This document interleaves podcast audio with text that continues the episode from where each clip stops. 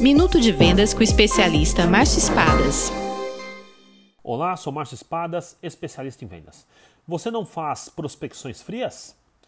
Desde quando se iniciou a ação de vender, também se iniciou a prospecção fria, que é o ato de sair pelo mercado buscando e captando as informações dos clientes-alvo para uma posterior tentativa de venda.